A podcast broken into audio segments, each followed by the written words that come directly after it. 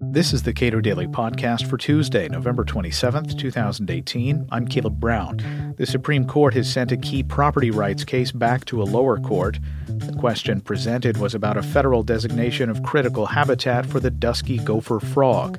Before the court's decision today, Holly Fretwell of the Property and Environment Research Center argued that no matter how the court ended up ruling, there's no victory here for the frog. And that's all because of how the feds have interpreted the Endangered Species Act. We spoke in October at the State Policy Network annual meeting.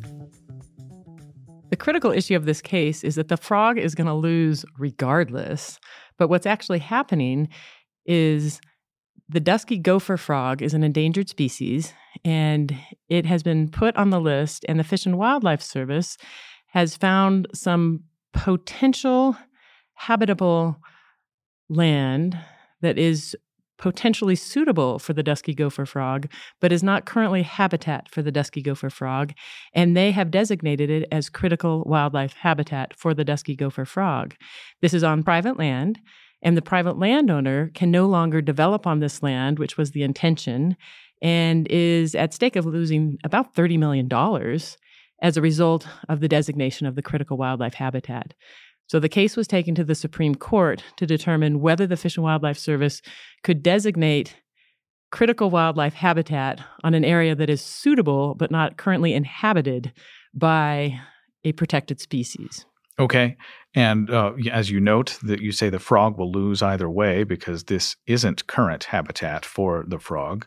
Um, but what's the bigger issue with regard to conservation? The bigger issue with regard to conservation is that the Endangered Species Act, as it is presently, is not actually enhancing habitat for the species that are either threatened or endangered.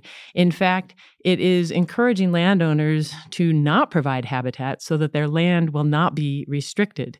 Because even a threatened species, which one would think we would treat slightly different than an endangered species, is treated identical to an endangered species under the law currently.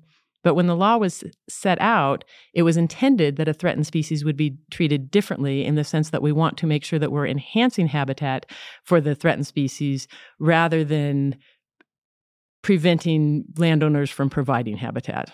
Okay. So, with respect to the Endangered Species Act, uh, you know, we've talked about this before, but it really bears repeating. There are uh, impositions that the federal government makes under the Endangered Species Act that actively work against conservation.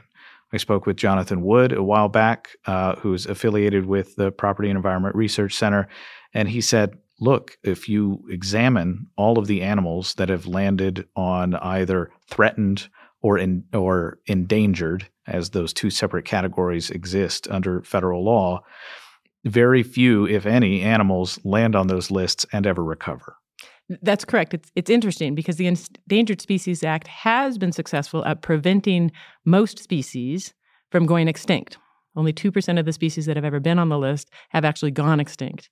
But it has also prevented any species or most species that have been put on the list from being recovered less than 2% of the species that have been put on the list have ever come off the list as recovered species. So, explain to me what is the mechanism by which this law that is meant to enshrine conservation uh, in federal law, how has that prevented the recovery of species? Under the Endangered Species Act, if you have a threatened or endangered species that is living or potentially living on your land, you are prevented from doing any activity that may impact that protected species.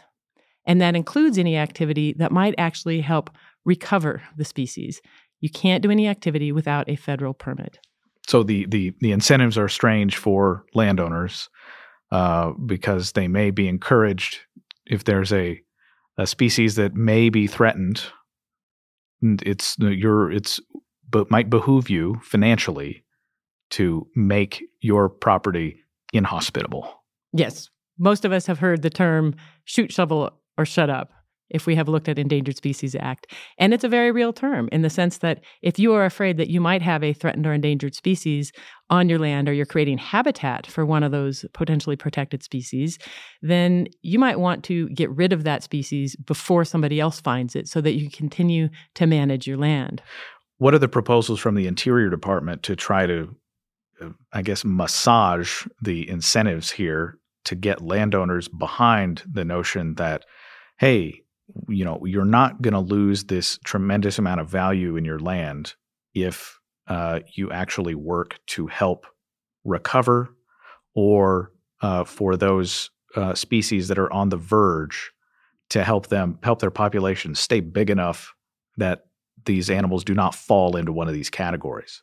The Department of Interior has proposed a reform that would actually take us back to the beginning of what the Endangered Species Act was intended to be, and it would treat threatened species differently than endangered species. It would treat threatened species in a way that we could actually get out there on the landscape and try to recover the species, and we could do some action to recover the species before it becomes endangered.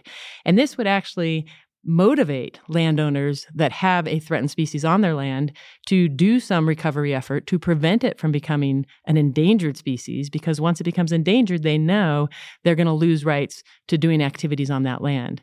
So it's actually a motivator if we can say as a threatened species you can get out there and do something but it's in your best interest to do something that's going to recover the species so that you're not restricted on what on your land uses. How did that change? If if the endangered species act was originally originally envisioned as a, you know, uh, threatened was a warning and uh, might have encouraged landowners to uh, do a little bit to try to help recover species. Um, how did that change to where that distinction between endangered and threatened went away?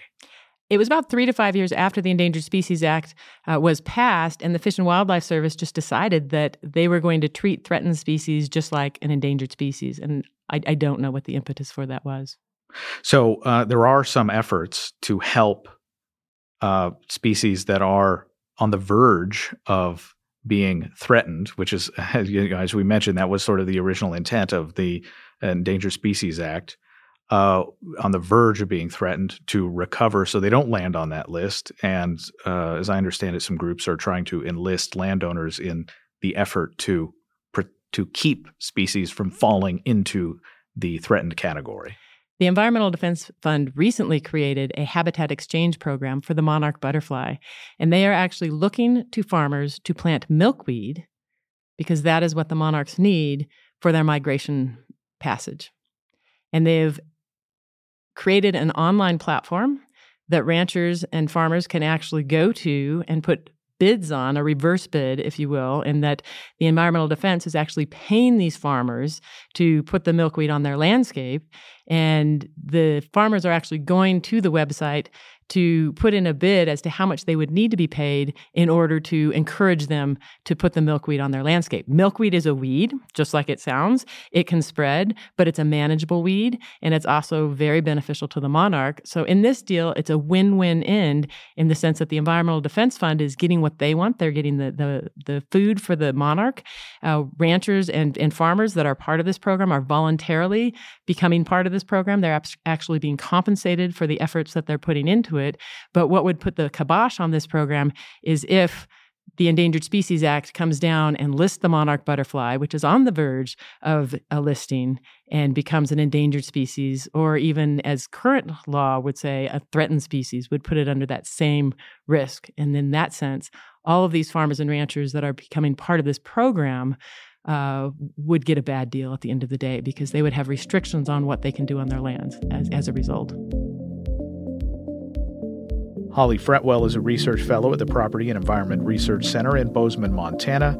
You can subscribe to and rate the Cato Daily Podcast at iTunes, Google Podcasts, and when you think about it, say, Alexa, play the Cato Daily Podcast. And you can follow us on Twitter at Cato Podcast.